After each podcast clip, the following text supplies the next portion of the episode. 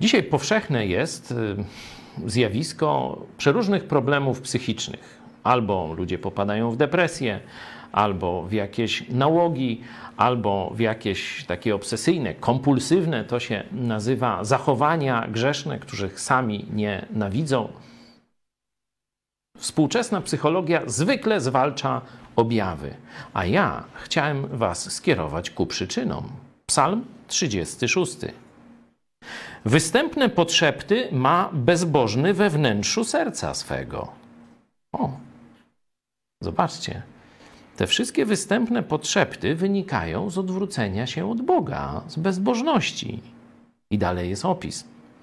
Nie ma bojaźni Bożej przed oczyma Jego, bo schlebia sam sobie w oczach swoich, że nieprawość Jego nie będzie wykryta i znienawidzona.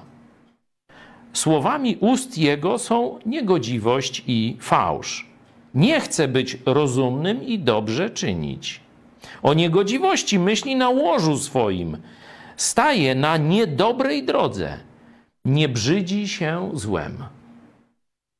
Jeśli takie jest życie wewnętrzne człowieka, to czy jeszcze dziwisz się, że ma jakieś problemy, które wychodzą na zewnątrz?